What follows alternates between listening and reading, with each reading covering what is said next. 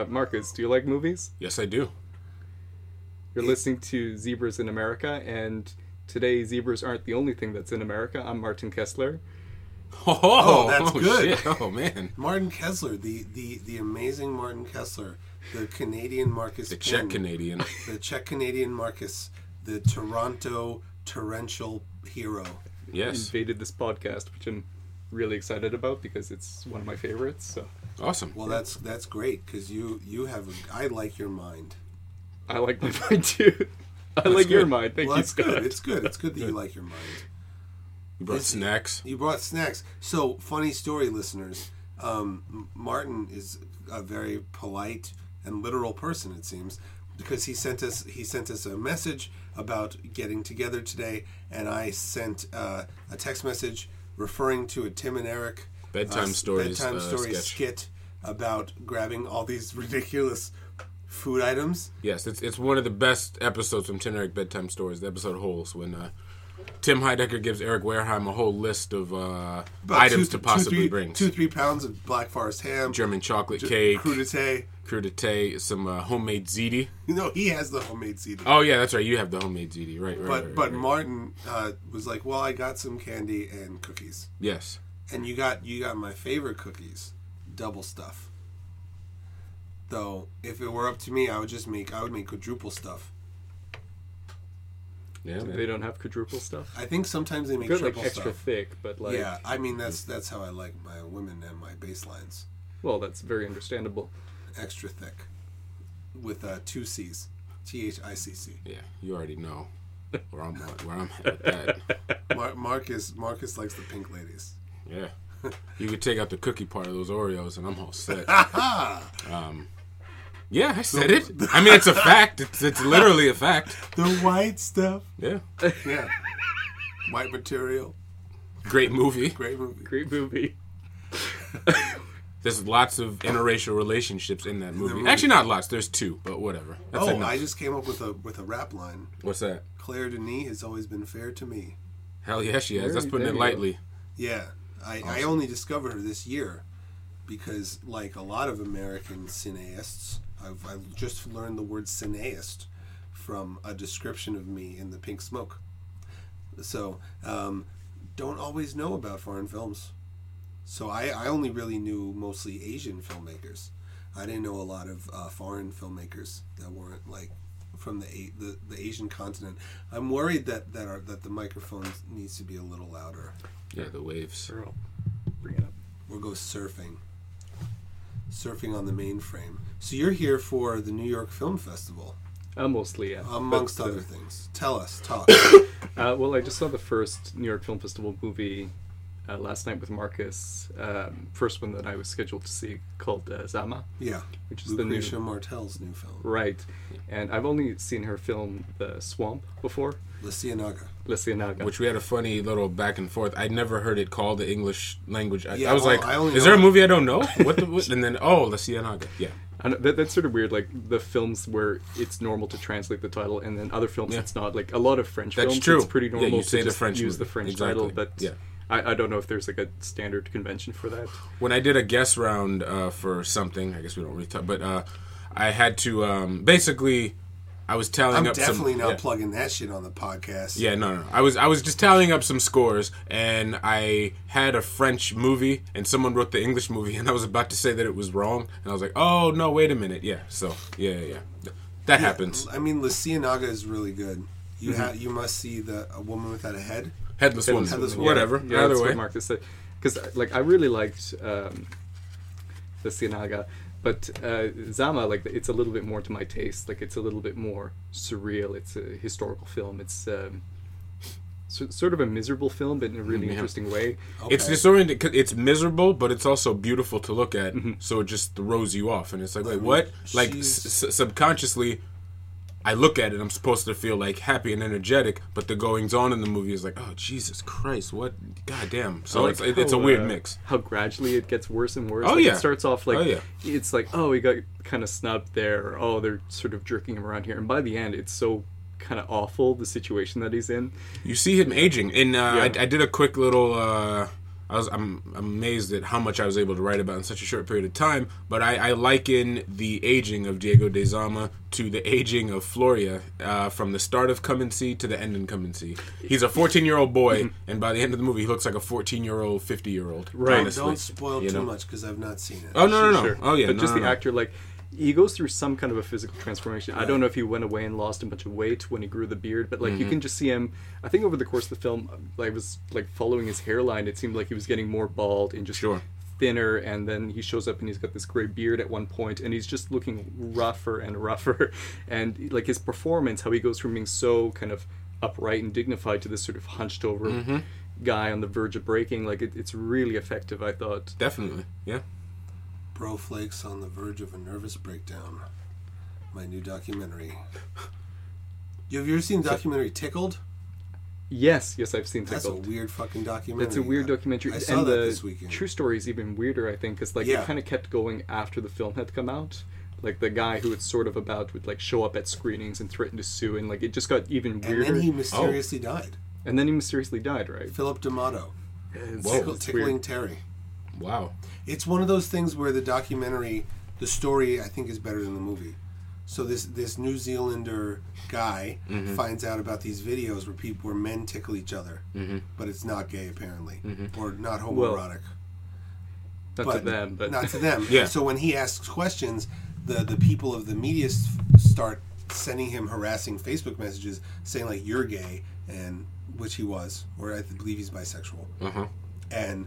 you know, that's a transgression, and we don't care about that. Not and at all. Threatened to threatened to sue him and stuff, and and then so he decided to go fuller into it. Mm-hmm. And there's just a whole weird world of competitive tickling, and the the man who was running it would like um, would would reveal people's information. He like started he started like sort of the revenge porn, sort of like blackmail a little yeah, bit. Blackmail wow. Porn. So people that would. But it wasn't porn. I didn't it's, know it's all not, this. It's not sexual. It's tickling. Mm-hmm. I mean, it's... I. I but it was going up on, like, gay websites. Yeah. And, okay. Yeah, it was like a fetish thing, I guess. Sure. Uh, so, like, it was embarrassing for people who had done it. And and he, it was always promised as an audition that yeah. it wasn't for...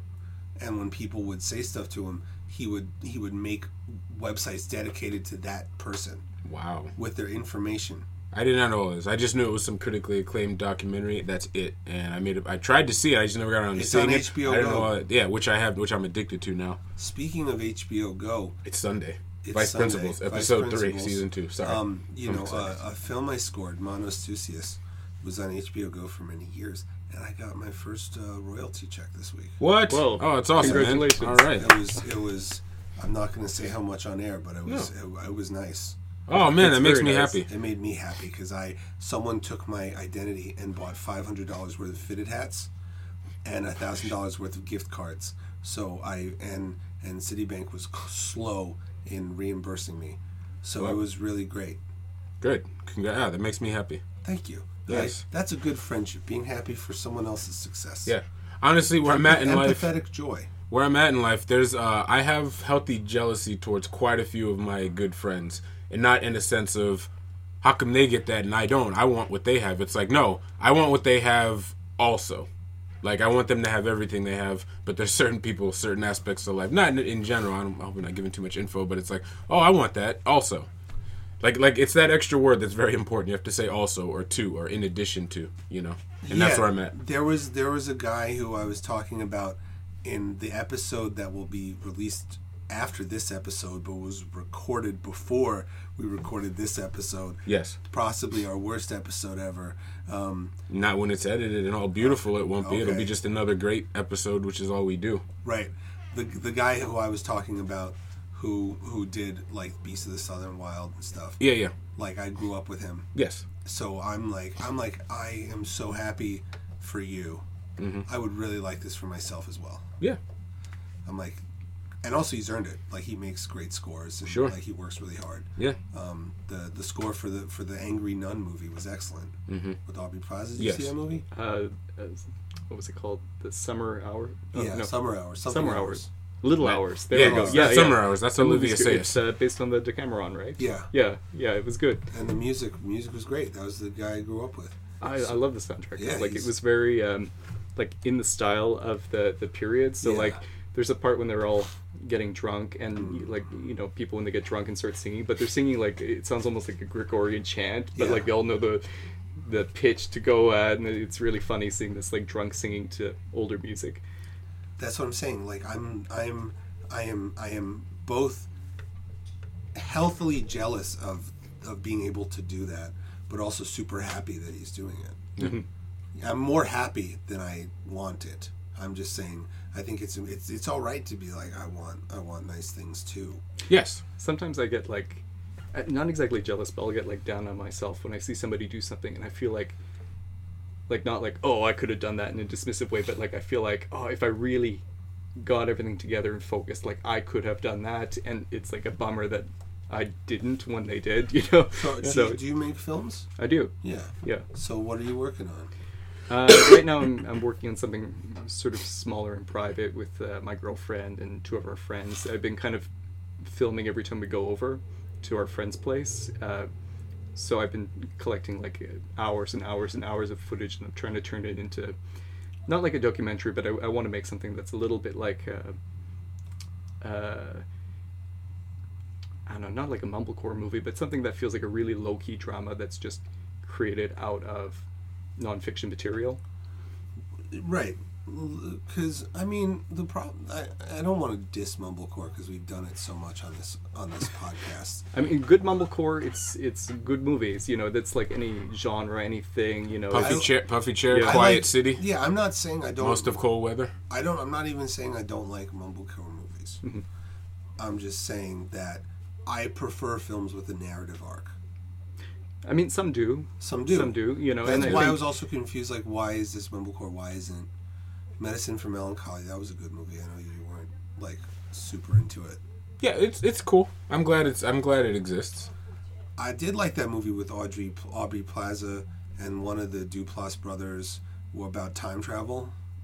Oh, uh, I don't, that, is that really mumblecore? No, it's, it's like post mumblecore. Yeah, indie movie. Uh, what was that? I forgot. Uh, Safety Not Guaranteed. Yeah. Safety Not yeah. Guaranteed. I yeah. like that movie. Yeah, I enjoyed that movie. That's the the like, director who got fired from the new Star Wars, right? Maybe. I think so. Wow. I, I prefer. I like. I like proto and post mumblecore. Okay. I, I, mumblecore proper, I'm not. I'm not super into. And we've we've talked about on the web on the pod, webcast on the podcast the webcast on the podcast before that. Noah Baumbach is probably one of the few guys that is is both proto and post mumblecore. Yeah, because he was uh, early on, like doing Dazed and Confused, or not Dazed and Confused, kicking what, and screaming, kicking and screaming things like that. That felt very kind of yeah. mumblecore, or at least like what might have been a touchstone for people who wanted to go and make mumblecore. Um, you know, and then Even. he kind of got back into it after with uh, Greta Gerwig, who was kind of like the queen of mumblecore yeah, for a little she while. She most certainly is. She's the Anna yeah. Karina of uh, mumblecore, right? And kicking and screaming is just just off of like the play, you know, like. Like graduates who just like don't want to do anything yet. Like yeah, that's, that's a very true. mumblecore yeah. Yeah. kind of thing. And then, so. and then twenty years later, they become Ben Stiller in Greenberg. Yes, yes, fucking sure. yes. Which is yes. which is which is certainly either pro, post or as much. It's like tested, like like almost not a Dogme film. Dogme. Dogma. Dogma. Yeah. Mm-hmm. Yeah. Is like this is almost not a mumblecore mumblecore. Yeah, I'm not comparing it to a Dogma film. I'm saying well, like, like yeah. I remember when Tiny Furniture came out, people were calling that mumblecore, but like to me it felt like so structured and how it was shot. That's sure. post mumblecore. You know, sure. So like that was definitely like for me that was kind of the capstone to mumblecore. Like it's over now, you know. And then around that era, people who'd worked in mumblecore kind of went on to bigger things or more structured Most movies. Definitely. You know, so that was kind of the end of it. I, I think Tiny Furniture is is yeah that's that's post, yeah. but but just. That, that just was like, barely. It's over. When you watch that, that, that was like the end of it. And I think too, like the, the way the technology developed, like, um, you know, with the D S L R cameras right. and stuff like that, like you didn't really need to make a mumblecore movie that looked like mumblecore unless it was a specific choice to at a certain point. Like you could make a movie that looked a little bit more comparable to, you know, a bigger Hollywood type film with, yeah. with you know, fairly cheap I mean, equipment. You, yeah. you, me, and, and, and Marcus right now could just, we're in Saint Albans, Queens. We could walk around and make a short movie right now that would look pretty good. Sure. Yeah. And, because, and uh, you know, you're, you're a director. We both make music. Like, it, we we could make something great. Yeah. Just us mm-hmm. with no money. Absolutely. I mean, you you have to equate like the hours of training and and the equipment, sure, you know, but like. Well, I always think like podcasting feels a little bit like mumblecore without the grainy images, you know, the the pixelated, low light uh, D V camera images. You know, it, it's this kind of conversation, and I really like a podcast when it kind of it doesn't just give you facts or, you know, relate anecdotes. It actually kind of gives you a sense of mood and story, and that like a really great podcast can kind of feel like a work of art on its own. And, you know, some of the ones I've done, like I've gone through a lot of work to try and edit it and do like very specific things to kind of create a certain effect. So like I, I like that kind of, you know, conversational work of art, you know, that, that's going back to like my dinner with Andre. That's of course mm-hmm. like very highly scripted, but like all to kind of give it that uh, conversational feel and the progression of a conversation and stuff right. like that. I, I really enjoy it when it's done well, okay. you know, but I think like mumblecore, you could kind of see, you could kind of see like it was ready to run its course when people, like the improv- improvisation was like a little bit too sloppy, and like it, it sort of felt like people were just sort of resting on the The, the inherent sloppiness to kind of not make something a little bit better crafted yeah. than they could. I remember, and this is a movie I actually like, so think about movies I don't like. Um, when I was um, watching uh, Quiet City, which is, uh, I think that that's Aaron Katz, so it co-stars Joe Swanberg, whatever, um, towards the last third of that movie, you could do like a, a drinking game of how many times people say like. Right. To where it's, and you know, because everyone, it's not even just the word like, there's just safety phrases, safety term, whether it's freestyle rap, whether it's like improvisational mm-hmm. comedy, yeah, my, my, stand-up, it's like... My boy Coming Through Jay, rest in peace Coming Through Jay, mm-hmm. whenever we would freestyle, his he would always come through. Come.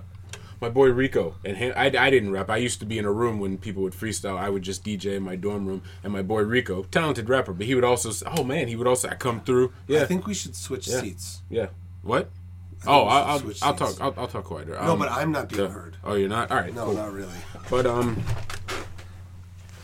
yeah, I think sometimes the whole in the improvised uh, ooh, shit, the im- improvised aspect of um of mumblecore kind of gets uh, it gets sloppy. It gets sloppy. Well, like a lot of filmmakers who kind of get singled out as like, oh, that's the improv guy. Like Mike Leigh, what he's really doing.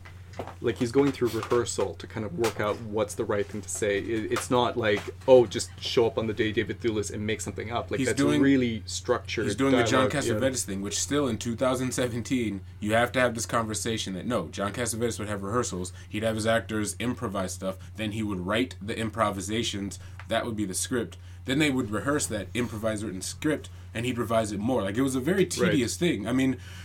There's a lot of talent in the actors he worked with to be like to, for it to appear as such, but it was heavily, heavily dictated and written, and you know, it, it just happened to be the talent of Jenna Rollins, Ben Gazzara, Peter Falk. To, people, you know. People don't watch Cassavetes movies anymore. Damn, you, do, you don't think so? No, I don't think that so. That sounded so hard. Yeah, man, you just made me sad for a second. I'm fine now, but Love you don't Streams. Think so? You, yeah, no, I know. Lo, no, Love Streams. I'm is, telling you, is, is bro. Back. Like when I talk to like young kids that are like making movies and stuff. They just, they just like they watch Wes Anderson and and Noah Baumbach movies. I kind of, I, I agree with that. I mean, to, maybe to, like to it's a very degree. Starting point, but like you know, those are both kind of gateway filmmakers, I think. And sure. sooner or later, they're going to run into other names. You know, it's yeah, no. And I always say, oh, have you seen this? Have you seen that? I don't, I don't dismiss them. I don't mm-hmm. go, oh, how, these. You know, mm-hmm. there's so many better directors, though. I do believe there are. I mean, we yeah. all got to start somewhere getting into sure. film. Yeah. You know? Like, I, yeah, I, yeah. you know, I wasn't, I was, I felt like in, in The Squid and the Whale, like the kid who's, who's singing Pink Floyd as his own, coming off as his own oh stuff. Oh my God, that's... And yeah. calling, calling Kafka, Kafka-esque. It's really Kafka-esque, yeah. yeah. Uh, I just that's, that was me. All the way through. That's me when I was sixteen. yeah. Like, I definitely tried to tell someone I wrote The Wall. yeah, I was all, I was the guy, I worked backwards. Like, I discovered, like, David Gordon Green... And then I thought I knew oh, everything. Yes. But then it was just like, I wasn't even that familiar with Terrence Malick at the time. And right. it's like, once you go back and... And also with George Washington, too, people would go, why don't you go back and watch Killer of Sheep as well? Same thing with Harmony Korine. Like, Gummo, Julian Donkey Boy, it's like, oh, I know all the weird stuff. And then, like, right. this guy who worked at a video store down the street from my house was like, why don't you check out Werner Herzog? Because... not only is it verified that that's one of Harmony Korine's favorite filmmakers, but he's heavily influenced, and they had a he relationship. Was in Julie you know, and Doctor exactly. Boy. He absolutely was. But like that, that's one thing I've definitely found is the more films I watch, the more I learn about film, the more I realize how little I actually know and how yeah. little I've actually seen. Like it's Which so I much love. bigger. Because like you know, there's a the, like point in film school when you're like, yeah, I've seen Citizen Kane, I've seen Third Man, I knew movies. You yeah, know, like yeah, it's yeah. it's sort of good to yeah. I found out that, yeah. I found out I didn't know nothing this year. Yeah. You know, and I'm, I'm I've all, I've always been happy with with taking the stance that I don't know anything, because that allows me to learn stuff. Or like when someone who asks me the, my favorite movies, and they're like, I don't know any of these movies. Mm. Yeah. I, I liked your reaction to a couple of times this happened on the podcast, but like even something even more recent when I was just like, I thought I had just casually assumed you had seen, you know, Skin Trade, and then I yeah. ran off the list of actors too. You were just like, whoa, what is this? You know, I think I feel like it's happened a few times, like like the Bernard Rose movie, you know, sure, talking, you know, Kreutzer Sonata and Ivan's Ecstasy, all that stuff. So it's uh, and I do the same thing too. There's like hanging out with you know guys like Cribs and Funderburg. I'm I'm also like. What is that? You know, I don't know so. how they're able to like have children and jobs and stuff. Sure. With as many sure. movies as those guys have seen. Sure. Just good time management, I think, because they always still, even now with families and children and jobs and whatnot, they still find time to, to, to watch stuff. I'm saying it's impressive. Yeah. Because yeah. it seems uh-huh. like also they do that well. Yeah. I was it wasn't a diss. No, no, not I like at all. Those guys. Yeah. They have an open invitation. Them, yes. them, the rapper Dragon. Yes. You, Martin Thank you. Kessler. I appreciate that. Uh, You know, just M two M A, obviously. Yeah. I don't even think about it at this point. You can come on whenever. Yeah, absolutely. Um, so you're now working on a piece. What's what's the longest piece you've made? Uh, longest piece I've made. I don't. It, it's kind of iffy because like I've done shorter stuff that's like properly crafted and that's like a real movie, and then I've done longer stuff that's more like me fucking around that I wouldn't count as much. Um, And I've I've had like half hour, thirty five minute uh, documentaries for art gallery I've made okay. that are like real funded things that exist. You know, that those might count. Um, you know, in fiction films, like I had um, I had one fiction film that did really well called Not Worth Mentioning. That was like around twelve minutes, and then I did a follow up. Is it which, worth mentioning? Uh, that that was the joke I kept running into. Um, I I like it. I, I think it's actually good. Like that's one Would you film send I've it done. To me? Is it easy uh, to watch? Sure. I, I, yeah, I can send it to you. Um, you don't have to watch it. Like I, why? Because uh, I, I don't know. Like it You're, always kind of uh, you. You shut up for a second. You've become my friend this week, right? And you made something. I'm gonna I'm gonna give you the benefit okay. of respect and and watch it. All right. And and. I only owe our friendship one watch. Okay. However, anything else is is gravy. All right. I, I just don't want you to feel like you're obligated at all. I don't and feel I don't... obligated to do anything Great. In the world. That's perfect. I feel obligated to try to, to not be a terrible person. That's the only obligation I have. That's a that's a good obligation to keep. Uh, yeah, yeah. I want to try not to be a shitty person. But yeah, I want to see Not Worth Mentioning. Okay, I'll show it to you. And... never feel that a friend wanting to share your art is an inconvenience. Okay. The kind of friends that, that you think that is, maybe you got to reconsider. Sure. Because like uh, you know, I know just like on the other end, people who are invested in your success. Uh, you know, people who like push their stuff really. Like I don't like promoting my own stuff. Right. I don't like pushing it. You know, I I like. Bruh, bruh, I'm a music composer. Right. And I have social anxiety disorder, and I don't like talking to people. And the only way to get work as a composer is to talk to people. It's I understand. I don't like selling myself. Right. But I have to. I understand that to continue work, and I haven't. I, I've I've only done like corporate work this year. I haven't worked on a film this year. Um, usually I try to do a film this film a year, but because this year I was least I was the least into sending text messages like, "Hey, what's up? What you working on?" It sucks, right? Like I hate it. I hate it. Like. Mm. And then, like, I, I see some people who are oh, so, like, into that I did, stuff. I worked on Lasercism. Oh, well, that's, you know, if you get, like, cool, creative thing to do, you yeah. know, it's good, too. But, like, the actual promotion to get the work and to, like, sell yourself like that, you know, it's uh, it's miserable, I think, you know. Yeah. But, you know, as a director, it's hard, but you have to. If you, I mean, because it, because you want, don't you want people to see what you worked on? Uh, I want the right people to see what I've worked on. I want to hear more about this. Explain. Yeah, yeah, explain that. Well, like, I don't know. Sometimes I, like, see people's reactions to movies, and I'm like, like, why would I ever want to make a film for you? Like, you don't get it. You don't want to get it. You're so dismissive. Like, you know, I, I want people to seek my stuff out because they might actually appreciate it. Or even if they don't like it, they'll at least have a reason to not like it. You know, I, I'm getting so jaded by just, like, the... Um, the responses to films, even like, you know, films that you see so much work get put into, people can just shrug off like they're nothing. So it's like c- kind of discouraging to want to be a part of that. And like you said, you know, you can take three people out in the street corner and make a film, and, you know, it doesn't really cost you anything, and you can make it and show it to a handful of people who are going to appreciate it. And that's, uh, that's okay. And if, you know, you're proud of it, you can show it to more people. Or if right. you're not proud of it, you can put it under a box, because, you know, and um, stick it under your right. bed, because it's it's yours, so you don't feel like... I believe everybody should yeah. write poetry. I don't believe everybody should share their poetry. There we go. The, but I believe everybody yeah. should... I think I think people that write poetry on a, like, even like a, a biannually basis, but I really think you should do it once a month. It's just better for you. Mm-hmm. Now, now deciding whether you want to share it with other people is a completely different thing. Right. And so, yeah, I'm not saying that we make a movie and we show it to people, mm-hmm. but like some, like sort of like this podcast is kind of two friends kibitzing about movies, sure, and then and then releasing it. Mm-hmm. And sometimes it's like, I don't, who would want to listen to this? And it turns out people do. People yeah. do. People yeah. like it, and I love that people like it. Mm-hmm. You know, I'd be lying if I said I didn't. But so. I want you to send that movie. Okay. And I just want to to to, to double back. We were talking about jealousy. I'm jealous of your shirt. You're wearing a shirt that says Armin White was right. which which is also funny because he is right still, cuz he's cuz he's a he's a about conservative. Some things. He's uh, he's no, on he's the a right. Conservative. He's yep. he's he's right uh, minded. yeah, no, he you know, uh, you know, I I still want to see Valerian, and he had a very good review of that.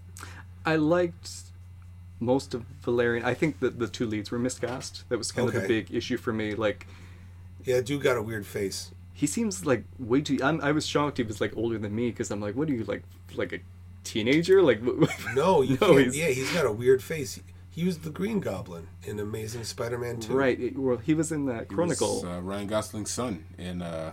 Place Beyond the Pines. That's Dan true. Dehan. Yeah, he was very yeah. Chronicle. Good. He was very good. He's great in Chronicle. In, in, in, um, he's, he's a good actor, but he's, he's very he good still in, looks like in, he's like eighteen. You know, yeah. it, it's like hard to believe him as kind of like the, you know, the kind of like swaggering lead of this big sci-fi action right. epic that like normally would have like, I mean, Fifth Element had Bruce Willis. Sure. Or you could picture like, you know, back in the day, somebody like Harrison Ford in that role. Like it's a real yeah. like adventurer. He's trying to get the girl to marry him over the course of the film. Like it's. And it seemed like kind of a weird casting choice to me. Oh, man. Don't let me... I don't want to lose these tangents in my okay. head. So, one, yo, did you did you see that, that they're making a fucking um, remake of Death Wish with Eli Roth and Bruce Willis? Oh, I yeah. saw that, yeah. yeah. That might that might work. Could. It could. I'm not... I'm not a fan. I, I've been a little bit like... Things are too racially sensitive of, for me right now oh, for that to even oh, happen. Until I get... Oh. I want I want Idris Elba snapping, or someone of his skin color. I want that to happen first before okay. another angry white guy goes on. Like, we had Falling Down. We had Death Wish before. Like We have, we have a remake movies. Of Falling Down coming. No, we did. Do we... Are That's you serious? That's what I heard. That's what I heard. Fucking Jesus Christ, and, and, man. And the question is, is it economically viable? Ha. We'll keep that one on the low. Um, I don't... Yeah, I just think... You're right. I didn't even think about that. Yeah. my because And that's my... And also, Eli Roth being, you know, a student of Tarantino, there's too many problems. I have too many problems with that. And I'm I, also annoyed at the cast. Vincent D'Onofrio, I watched the trailer. Vincent D'Onofrio's in that. It's like, well, you're going to waste your time doing that, but I guess you got to pay the bills. Um... Yeah, I'm not, uh... Yeah. I understand. And yeah. then on no. top of it all, like, Bruce Willis, like, when was the last time he put in a good performance where it seemed like he was actually trying? The exactly. whole nine yards. Probably, yeah. Okay, all right. Sure. I really like that movie. He's funny I like in that the movie. First one, yeah. Yeah, yeah, yeah whole nine. I, I feel not, like I can't even say the whole, I can't even defend the whole thing. Well, like eighties Bruce Willis was like really kind of like high energy and quippy, you know, yeah. when you watch Moonlighting or the first Die Hard, and then like nineties Bruce Willis, he was like getting cooler and like talking slower, and then like yeah. that coolness just like increased to the point where he like he looks dead now when you yeah. watch him in movies. Um, he's like not even there. So to double back on your thing about the Valerian miscasting. Mm-hmm. So in the very wonderful but but lost episode four, we talk about a movie that we both really like called Get Well Soon. Okay. With um, Vincent, Vincent Gallo, Gallo, Courtney Cox, and Courtney Cox. Have you seen it? No. It's I, it's it's excellent. But as I said on the episode, which we may or may not ever find, uh, is I recommended that to some people and they were like, "Okay, I'm never listening to a recommendation." Jesus. Yeah, because they, they were like, this is so terrible. That's too far. It's I, not... I know, oh my but, God. but I'm I'm missing the point. Um, so in, in the movie, Vincent Gallo plays like a David Letterman. He plays like a popular late-night talk show talk host. show host. And it's like sort of hard to believe that a guy like Vincent Gallo... Because he's not Vincent, even shaved. It's Vincent like... Gallo in, Vincent Gallo. So now, now there's... Now we might have like a talk show host that has a beard, but they don't. Like talk show hosts on the late night, they they're clean shaven. Yeah. If you look at David Letterman now, he looks like a member of T V on the Radio yeah. since, since he since he gave up the show. Um, so it's weird to think of like Vincent Gallo as a host, but it works. It works, and because he has a big beard, and and I feel like that sort of thing is like this guy being. That's the connection I'm making. Right. Was like this guy being the superhero dude. Or like Vincent Gallo somehow selling being like a Conan O'Brien.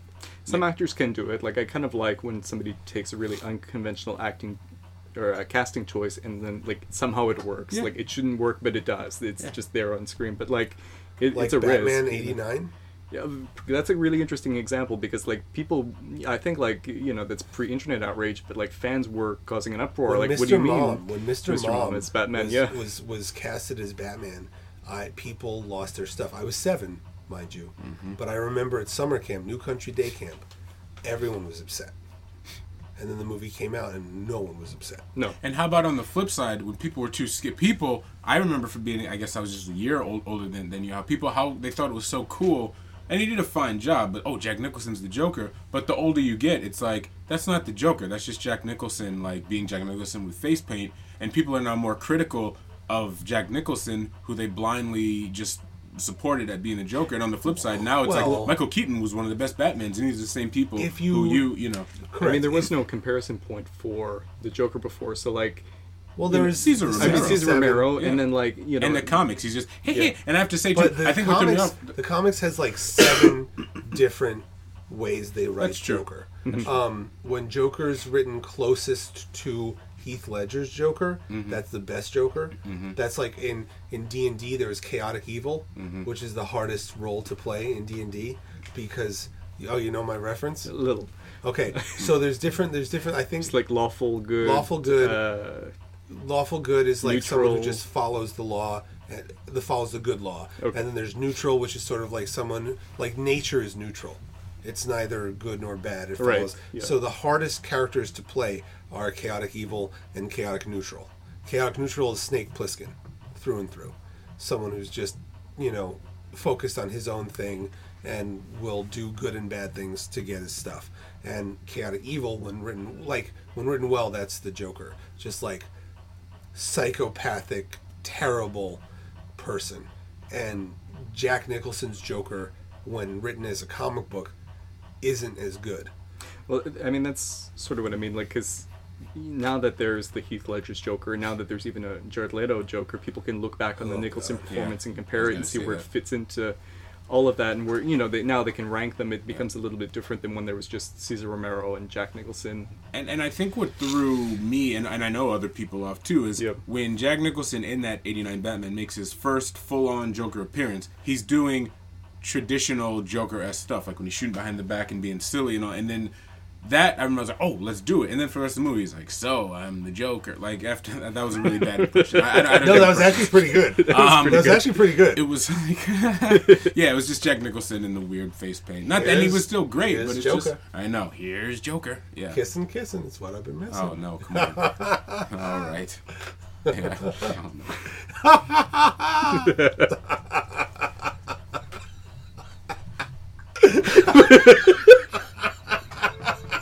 You guys should check out The Shining on my series. It's great. You're killing me. No. Oh, God. This is too much. This is too much. Okay. Yeah. All right. Oh, my God. Can I bring up some... This is random now that, that that just came up. I've always wanted to have this conversation. Baby, the magic happens in the random chaos. Does anyone find it interesting how Scatman Crothers was the original... Oh, what's that... What's his character's name in The Shining? Do you oh, find it Hallorann. interesting that you're um, into Hallorann. wrestling? Yep. Yes. No, hell, you shouldn't. That's a good rhyme. Yes, it is. Ha- oh, Hallorann, yes. Scatman Crothers, who, it's no mystery, he got so much flack from the black community over the years for being, he was he was that guy. Like, he was he was and the docile guy. Peoples. And then Sweet, Sweetback is O'Halloran in, in, the, in the remake. Like, two polar opposites. And to be quite honest, Scatman Crothers, by name... Scatman Crothers was a person who Melvin Van Peebles criticized heavily over the years. I just find that very, very strange. And to be honest, he ended up being the same. Like, Stephen King has a thing with magical, savior-esque black people. He yeah, does. It's, and, and, and it's funny it's how issue. all of that, you know, um, stuff, you know, that Melvin Van Peebles was against, he ended up playing that role. And that's actually not the only time he's played that that, that prototype. Just want to say, like, he tried to play it a bit differently. Like, even just the way he's dressed. He didn't die, actually.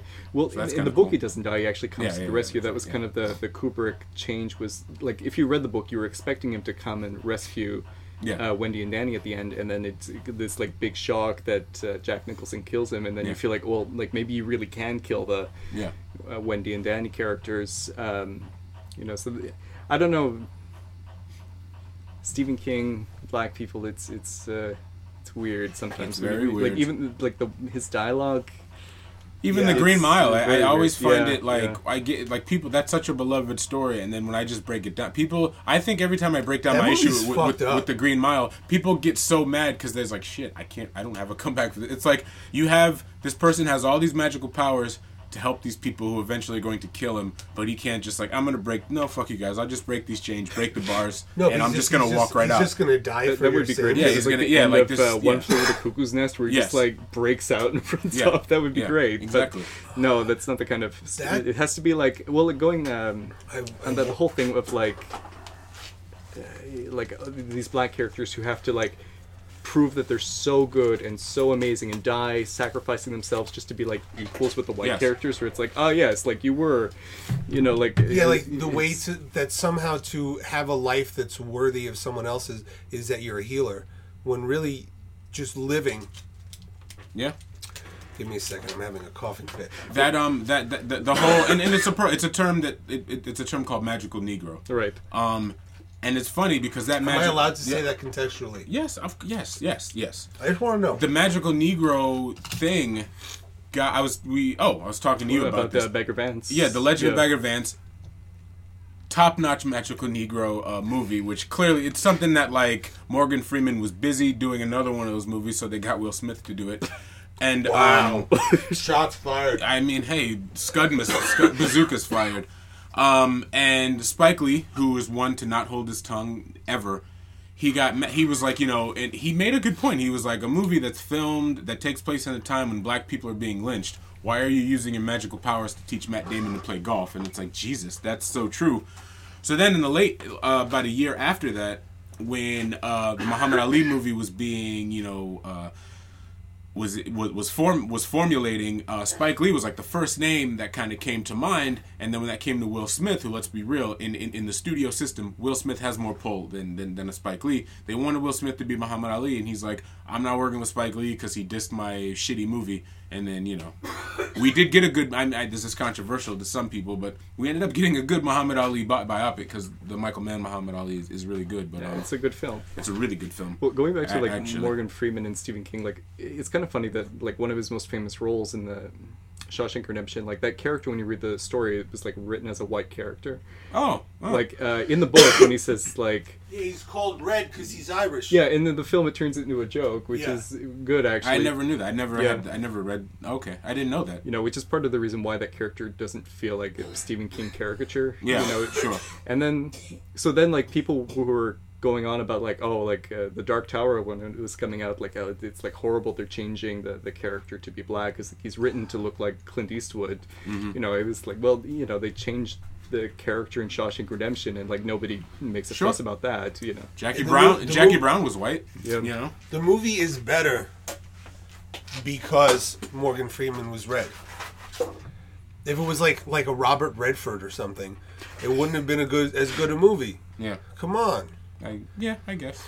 That's still one of my favorite Stephen King movies. There's a really good essay talking about how it's it functions like a feminist film for men in in a way, because it's like all about how this guy, you know, even though he didn't kill his wife, sort of uh, neglected her and never understood her, and it's like by him being put into prison and him being like in this relationship with men and being like abused, and then like all the imagery of him going through the tunnel and being reborn, like they, they had this like big thesis worked out about how it's like a feminist movie with no women in it. But wow. I, I don't know if you it guys seems would uh, more, agree with that. That that argument seems less feminist and more just like empathetic. Or no, but not quite empathetic. There's like often in films and T V shows, um, the male gaze is used to see the suffering of other women, and and that, I mean, most particularly in um, Game of Thrones two seasons ago. I've seen up to season four, so okay. I don't know if well, I'm... there was a there was a episode where a main actress was sexually assaulted, and you saw the horror through the eyes of a male character. Mm-hmm. And it was just like, oh, I'm not into that. It's. Uh, have you seen uh, Catherine Bigelow's film Strange Days? Yeah. Like one thing that I always thought was like really That's interesting was how it kind of subverted that was um, a great film, I think. And but like the scene where he's watching the uh, the feed of the woman being sexually assaulted, and it's being recorded, and then he puts the the. Um, I guess if I, I say the actor's name, it'll be spoiling it, but like he puts it on her head, so she's receiving the feed of what he's doing to her, and then Ray Fiennes is playing that back. So it's like filtered through all these different perspectives and layers, and like I, I thought it was just interesting the way Catherine Bigelow kind of subverted that yeah. idea of the gaze and, mm-hmm. and sexual assault, but or like yeah, which is just uh, another reason why I want Catherine Bigelow to leave behind this whole military yeah, thing and go back to, to go just back to the like genre her, filmmaking. Yeah. yeah also, just her, her random. You ever yeah. you ever heard that funny joke like, "Oh, what do you think about the male gaze? What about them? They're men." The gaze. yeah. uh, that's, a, that's a joke. And Catherine Bigelow, like, I like The Hurt Locker a lot, but yeah. like it seems like because but that also was then so... she did Zero Dark Thirty, then well, you which know, is only good I, I think for the like last, because like, it got minutes. So lauded, Hurt Locker. Like Hurt Locker could have felt like, you know, sort of a one-off in right. like, oh, this is her doing her kind of war thing. But like I think because that got all the acclaim and it, you know, made a lot of money, she's kind of gone back to that. And like I, I don't think she's uh, necessarily that great of a political filmmaker. Like I don't even really see The Hurt Locker as that much of a political film. Like to me, it's more of a character study. Right. Mm-hmm. I mean, like I, I don't know if I'm the, having the right Didn't reading on it, but like for I'm me, gonna it's, get uh, you, sucker. Did she? Yeah. Mm-hmm. Oh, really? I didn't know that, but I wouldn't know that. I need to keep. But talking. Like Hurt Locker, it's almost like um, it's almost like a more serious remake of Point Break, where it's about this guy who's like I becoming like addicted the to of Point Break. Well, Hurt Locker's the real remake of Point Break I because it's that's like really oh, wow. weird. to, to, well, okay, uh, well, like it's about this guy who's like becoming addicted to adrenaline because he has like suppressed uh, homosexual feelings. I think like that's the Hurt Locker to me, you know. And you're blowing my mind, Mark. Really, like if you watch that film, like. You know, you look at the scene where he wrestles with Anthony Mackie, and like they get a little bit too close. I can never rewatch this movie. I or can... you know, the whole thing about wow. like his um, he's still living with his wife even though they've had a divorce. It's really strange. And like, mm. oh, and start... she directed Point Break. And she direct exactly. So like, I think it's Catherine Bigelow kind of like, you know, remaking Point Break in this like uh, war kind of setting. So like, you know, to me, it's like her doing what she'd always done. But then people are like, oh, it's this great kind of political film, and I think like she. I don't know if it's her buying into her own hype or what, but like it's like she kept kind of following that, but Yeah, to me, like, Hurt Locker, if you watch that film and just, if you say it in the back of your head, like, the thing that this character is suppressing, the reason why he is the way he's, is because he's, like, really deeply closeted, then the movie just turns into something completely different, and it fits so much better in with her previous films. I'll give it a rewatch. I've been, I did some rewatches this weekend. Um, I rewatched uh, The Goon. Okay, Canadian film. Canadian film. Yeah. Uh, I haven't seen the sequel yet, but I, well, I've so seen the sequel. Canadian. I've seen the sequel. I liked the sequel, but then I rewatched the original, and I like it a little less because mm-hmm. the original's got so much heart.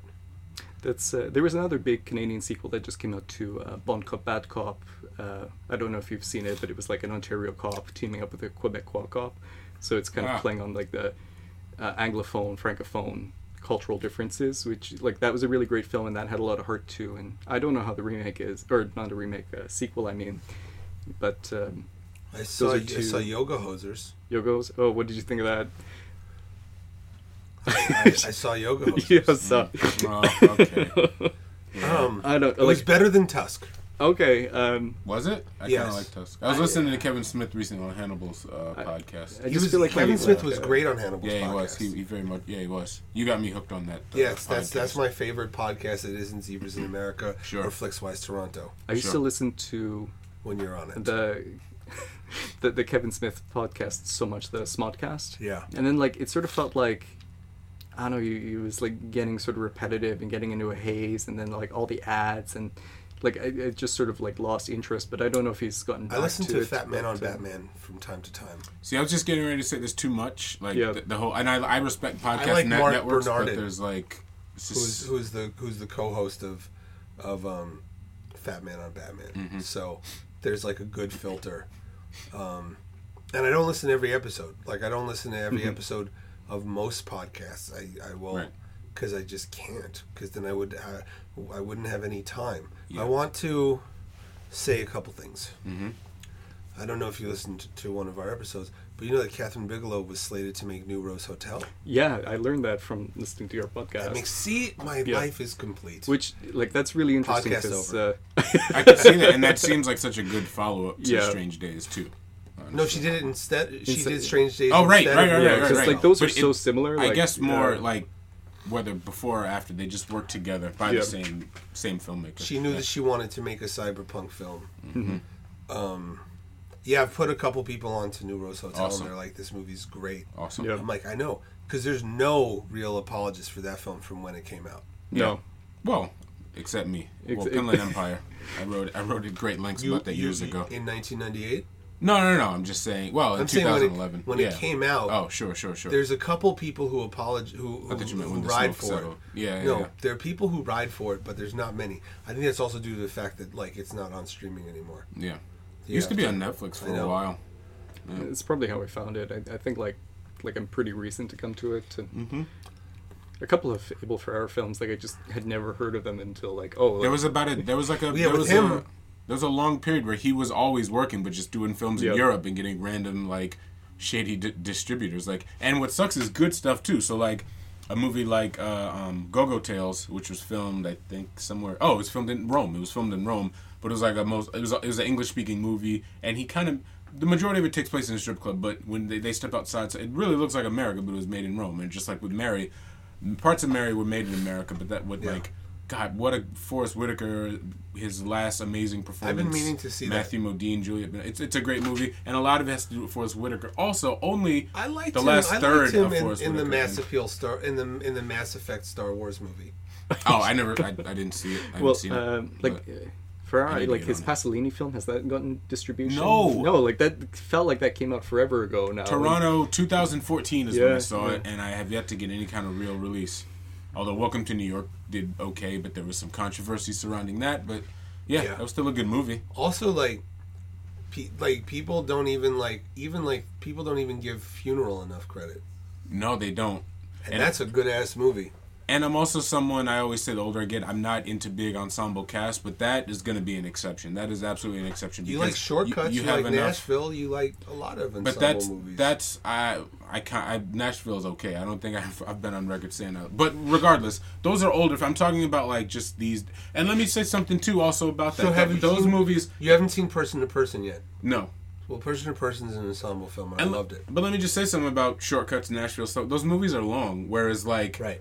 the kind of movies I don't like, a hundred-minute ensemble movie, it kind of bugs me. It's like it's not enough to... Like, with Shortcuts, everyone gets the same amount of time. There's not enough three-hour movies anymore. No, there's not. I, like, again... I mean, Shortcuts, we, we, it's, like, basically a bunch of, like, shorter movies exactly. with their own characters, their yeah. own arcs yeah. that are just played, like, interconnected with one another. You know, it's not, like, a single narrative that has, like...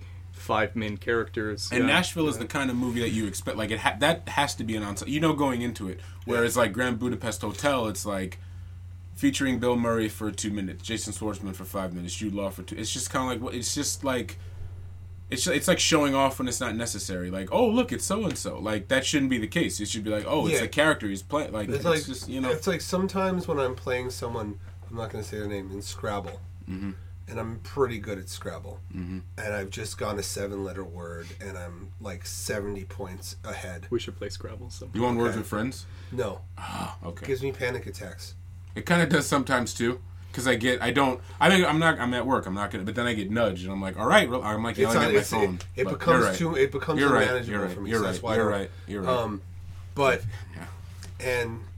I just want, you can't, the listeners can't see this, but I want you to know, Marcus, we had no, not Marcus, uh, Martin, we had no idea that we were both wearing Detroit Tigers hats today. I thought it was planned. It was not. um, we just really like uh, Detroit rap music, and uh, I love Magnum P I. I think if they ever remake, or if they do like a Magnum P I movie, they should get Idris Elba. That would be my... Sure. I, he it just looks like Tom Selleck, though. I think he does with the mustache yeah. and like, like that's who I would I think get. That's, a, and that's, a reason, great, that's a great fit. The only reason I'm agreeing with you, it's I, I don't Tom care Selleck either way. Is the head of the N R A? No, it's be, well, it, it, it's in the same realm of just like I don't care, but then I know that that would in, annoy certain people, so it's like no, right. you know what? I want Idris Elba. No, just because that annoys if, you, if just I like can, with James Bond. Sure, I just want it fun. You well, know, yeah, Idris Elba's kind of turned into the guy where they're like, oh, you should like be the star of like any remake of any major yeah. like eighties thing. But like, I'm okay with that. Magnum P I would like totally That'd be go and see good. That. Like, I do want him in a Hawaiian shirt being like Higgins. If I could go Tom yeah. Selleck for a second, um, Three Men and a Little Lady is a subversive film. Compared Why? to the first film, or just oh, in general? Yeah, it's better than it's better than Three Men and a Baby. I like Three Men and a Baby. I mean, Three Men and a Little Lady. Leonard Nimoy it, directing, it's good. That's true. Uh, um, I love Leonard Nimoy. Yep. Rest in peace. I recently rewatched Search for Spock. I love it. Mm-hmm. I love. Um, he's a great villain in the Body Snatchers remake. Yeah, he's, he's also he's, a great well, villain. I love on, um, uh, shit. The, the Body Snatchers remake. He's like a like a twist on the Spock character, where he's yeah. kind of like. Calm down, calm down, stop being so rational. like, yeah. You know, and I like that he's even got that, like, hand brace or something like that. Like, it's just, like, that character's got a lot of flavor and personality. Yeah. I think he was, like, double, a really great double actor. Double dumbass on you. that That's um, a great... That's my favorite Star Trek movie, The Voyage Home. It's... Double dumbass It's... On you. It's... Like, when I'm being realistic, it's my favorite Star mm-hmm. Trek movie. But when I'm being my heart, it's uh, First Contact. First Contact's a lot of fun. That's really enjoyable. I like the first, the very first Star Trek movie, the motion I like picture. Every Star Trek movie, except for the last one.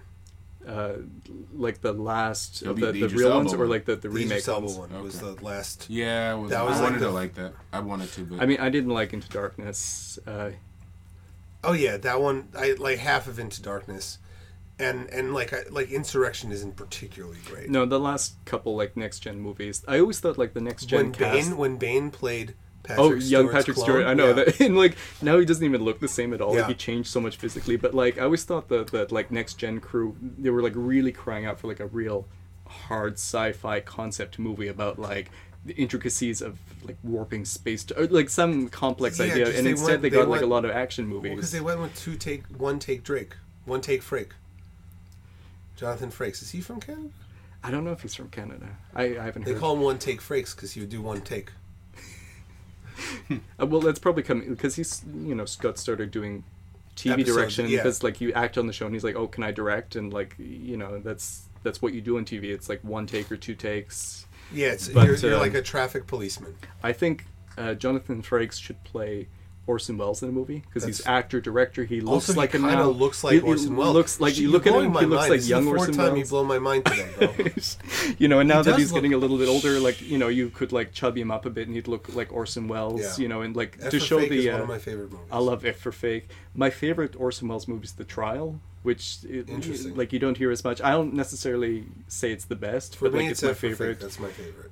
He, he's got a really interesting career. Like, I know people always hold him up as, like, the greatest filmmaker, but it, it's fun to actually, like, dive in and get into, like, the intricacies of his movies. And really, filmmaker. I think, One I like Tarkovsky a lot. Um... I like Kurosawa a lot. There's a couple like you I'm know not sort of. Mad at that. No, no. I mean, there, there's the couple like it's hard to say like who's the greatest. Like some days for me it's Milos Forman. Some days it's mm. somebody I'm, else. I, I you know? ain't mad at that either. No. There's a great Milos Forman segment in a very very unseen Abel Ferrara movie, Chelsea Hotel, because uh, oh, after yeah. Milos Forman got popular, he did Hair, came to America, he stayed at right. the Chelsea Hotel, I and then they're reunited. Hair. The guy who owns the Chelsea Hotel is reunited with Milos Forman. He tells this great story about how he liked to sleep naked, and there was a fire in the hotel, and he didn't have enough time, so he just put a shirt on and nothing else, and had to run outside. And Milos Forman was just in a shirt and Winnie, nothing Winnie else. Winnie the Pooh style. Yeah, straight up Winnie the Pooh style. Winnie the Pooh yeah. style. Yeah. yeah. That's how you got to go sometimes. Yeah. You know, I, I I relate very much to when I think when I get to my Taoist principles, I'm very much like thinking of Pooh and Piglet and Eeyore. Sure. That's my that's my trifecta right there. I'm trying not to be Eeyore a lot these days, but it's very difficult. Eeyore is my tertiary at this point. Mm. Where where I used to be I used to be like a, a Raphael Michelangelo, and I'm hoping these days I'm Raphael a, Michelangelo.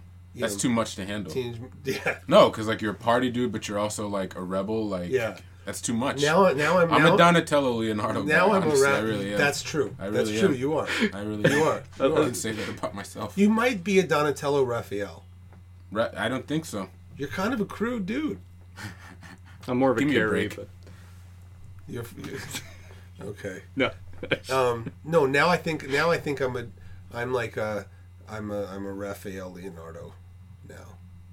That's a hard. That's like inner. That's like that's like if you're a Gemini, if you're signed as because that's those are well, the two because they were always the two found, at each other's throats. I just found out that my moon is in Gem, in Gemini. Really? Yeah. Okay. Um. I my someone read my, my read my chart yesterday. Oh wow! And okay. it, it was it was pretty. I it was I, I learned a lot of things I knew already. Nice. Um, I just want to say, one, I want to drive home. Three Men and a Little Lady. Oh sure. Right. Is a film about um, alternative child raising. You know. Yeah. Yeah. And and it's done really well, and it's done really thoughtful, mm-hmm. and it's funny. And they were going to make a sequel like two years ago, but uh, they... Three Men and a Little Woman, yeah, or a Young Lady, I think. Yeah, no, well, they were going to. I'm they... messing that up, but it's something yeah. like that. It's... You should they be were... like thirty at this point. That would be like a. Just I, a well, it was supposed to be her getting married. Yeah, right? that's, oh, they yeah. were going to yeah. marry her off, mm-hmm. and you know, because they also tried to do that show My Two Dads. Yes, that not as good. This one, oh, this one like was my good. Two Dads. I don't remember. You know what I though? Really do. I only remember liking it. I have not watched it too recently. Many so let me not. Too you know. many cooks. Oh, don't get started. Starring Lars von Trier as Pie. Yeah. Oh wow. Yes. That's so good. It's so good. Oh, oh, there are things I wanted to say. I think this world could really use a One Flew Over the Cuckoo's Nest remake if it was done by the right people. Who would the right people be? I don't know. I have to think about it. But I just think, especially like with how we're, how we don't acknowledge mental health a lot of times, I think we could really use something like that. And unfortunately, young kids don't see old movies. It would be easier to get the point across by remaking it. I'm that that hurts honest. to hear. That's... I'm sorry. I'm not trying to hurt you. No, no. It's, the world it's is not a hurtful you, place, it's... and I'm telling you something that's true. We just had... Who was that M M A guy who recently tweeted out, you know, depression isn't real. It's just people being lazy. Yo, I don't, like, I don't, I don't, I don't even talk about that. I don't and even then acknowledge that to sort get, of thing. Like, it got how many retweets, which to me, that kind of a thing is an endorsement. Yes. A quoted retweet and then saying "fuck you," that's different. But just a straight, yeah, this guy's right. That's you know, yeah. But, yeah. Also, but I'm also, just saying, I think that's why. Also, my movies, my, you know, my three years of being depressed would like to have a talk with you. That's about what I'm that. saying. Yeah, you know, I um, got I, I not that I matter, but I, I tweeted back something really. Mean. I, it was one of those things. God, that was mean. I don't regret it, but I was just like, you know. I hope you get I hope you get C T E and then some. I said some other mean that's, things. That's that's rough. What, what's the but then you know it's also rough people who commit suicide. I, I don't want to talk about oh, you know, those things that I've said in real life. Okay. Yeah. I, I, I, I, oh, I've said I'm, worse things than that. Oh my God. I, I, I actually have a very dark side okay. that is very cutting and uh, very true to my Scorpio son and um, me. My son being in Scorpio, I don't have a child yet, as far as I know. Yeah. Um, So I, I I would rather not repeat the mean things. Yeah, yeah, okay. But also I have no problem. I don't. That, yeah. I don't want. I'm. I don't. Because that's not what I want to be remembered for. I, it's just like C T E brings on depression. So it's like that's let's true. In your sport, Mister M M A. I want you to get it, and then that dude's know, also a Trump supporter and not very bright. Yeah, because he probably has C T E. I'm sorry. Not necessarily. I'm not sorry. I'm not, I take that back. I'm not sorry. You're not. Speaking of M M A, bro, you had me see Haywire. Yeah, oh yeah, yeah. That was a yeah. nice movie, dude. Yes, it was. It was an awesome movie. Dude, that was yeah. a good movie from beginning to end. And it kind That's of breaks I... my rule of like, it is. It's a straight-up ensemble cast, but it's, it's more of. Cameos. No, it's not. It's, it's more... about her. That's what I'm saying. It's more extended cameos than like, you know. I was wondering, too, like, if part of it was that like they might not have been super confident in her acting ability, so they tried to beef up the supporting cast so like she would rise oh, to match their point. level. Like it seemed a little but bit that's like that. I like that. I like nice. the, I'm fun, big yeah. about I'm big it on was... films. I like you know what I'll make an exception. I like ensemble cast when the star is not a big name. I dig that. Right, because they were helping her because she she held her own. But what I liked about it because it was Soderbergh was that it was a very lyrical, like calm. It was like, all, he was doing it like an indie movie. Yes. He was doing it like an artistic film, but it was an action film through and through. I mean, that was like his last couple films before his, his little yeah, break to do The Nick. Yeah. It was like, uh, like Side Effects was very like thriller, but like Contagion. Indie. Yeah. Um, I, kind Side of Effects movie, yeah. I saw in the theater, Contagion yeah. I saw in the theater. Those were good. I mean, I think Soderbergh's a good dude. I think he. I think he's directed. He's a great dude. I think he's if directed. If you're not following him on Twitter, you're, you're missing out too. I think he's directed some great movies. I think... Um, his support of Charles Burnett has been amazing.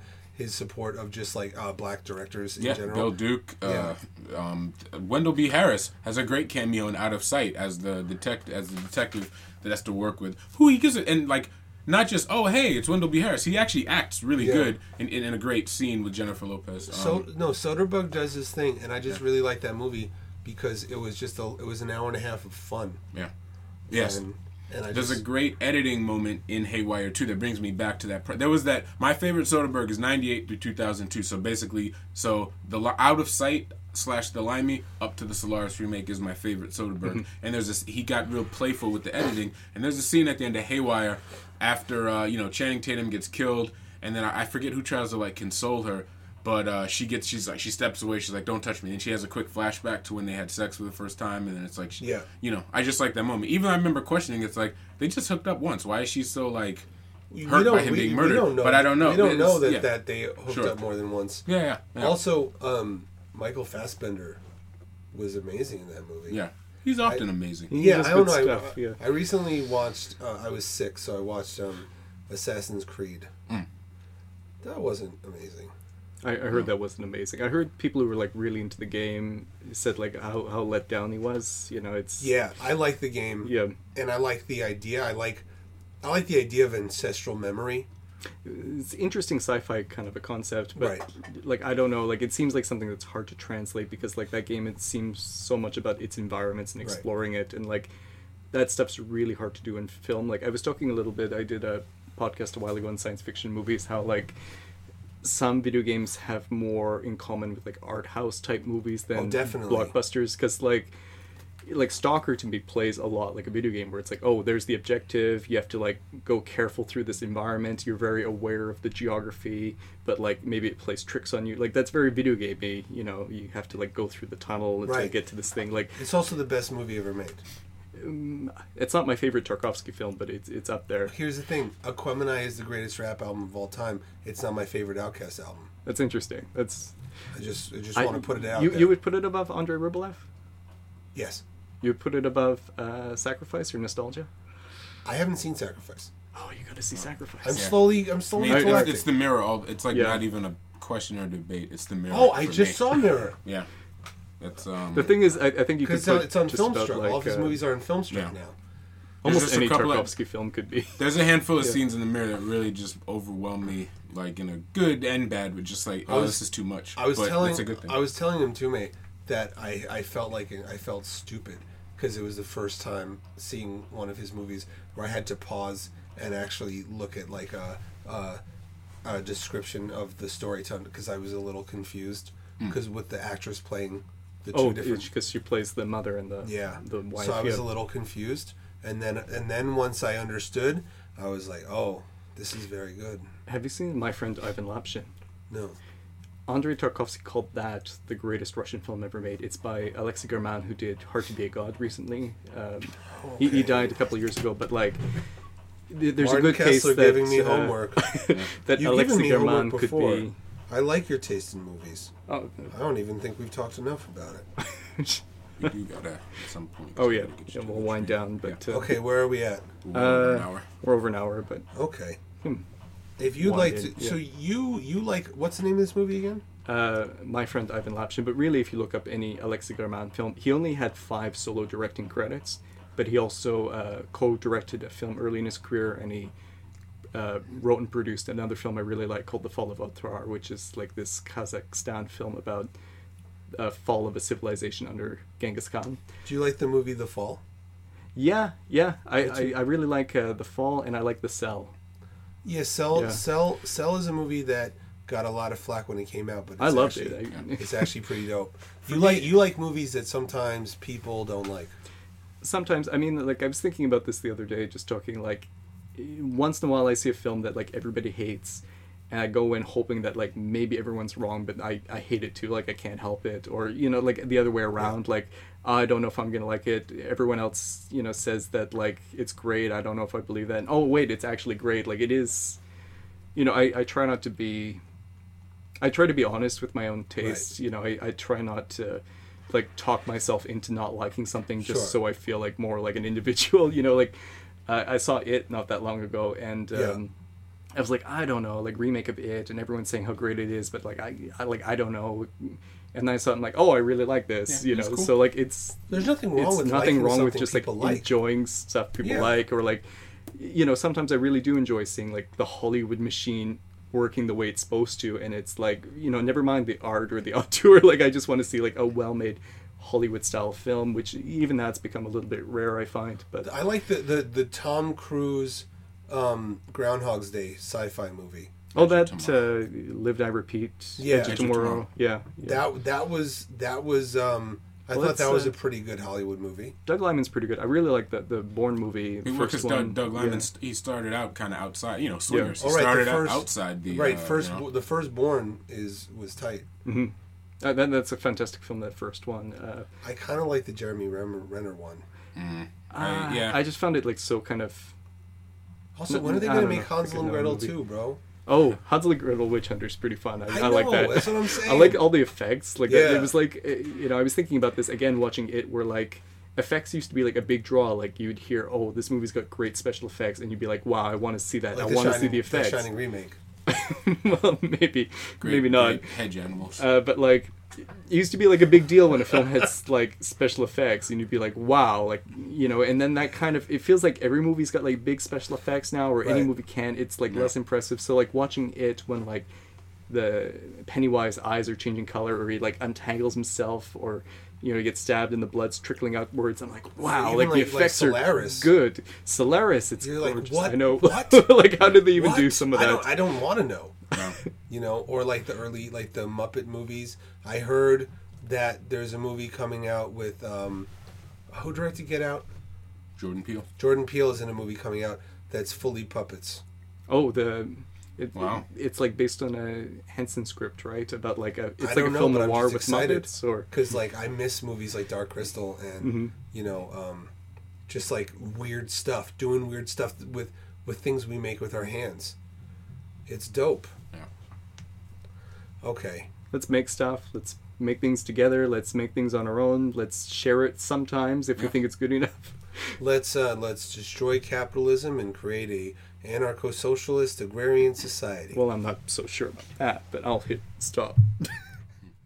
Listen, uh, wife's going out tonight. I'm going to have the guys over. We're going to watch The Fish on the big screen. I'm going to grill up some brats. I got a micro brew chilling in my wet bar, and uh, I was going to warm up some ziti. Why don't you come by if you got some uh, triple fried pizza dough or some kind of frozen meatballs or whatever it is? You can warm it up in my microwave, or you can warm it up back at home. Bring it over pipe and hop, and if you want to bring over a vegetable medley, a crudité, right. Figure out how much lunch meat you can spare. Maybe bring over a pound and a half, two pounds of Black Forest ham, maybe a Dijon mustard spread, yeah. Any kind of dessert, maybe a German chocolate cake or something like that. I tell you what would make you a big hit with the dudes is get some key lime pie, a la mode. I'm talking about ice cream on the side. Right. And you, I've got to have a bite of my homemade ziti. I'm just going to warm her up. She's been in the freeze. Uh, thanks for the invite, but... You know, I love her, those hot mozzarella sticks. Cube them up, put them in some marinara sauce, you have them on standby. Of course, you can't go wrong with some sour cream and onion so long as you bring ridged chips. Yeah.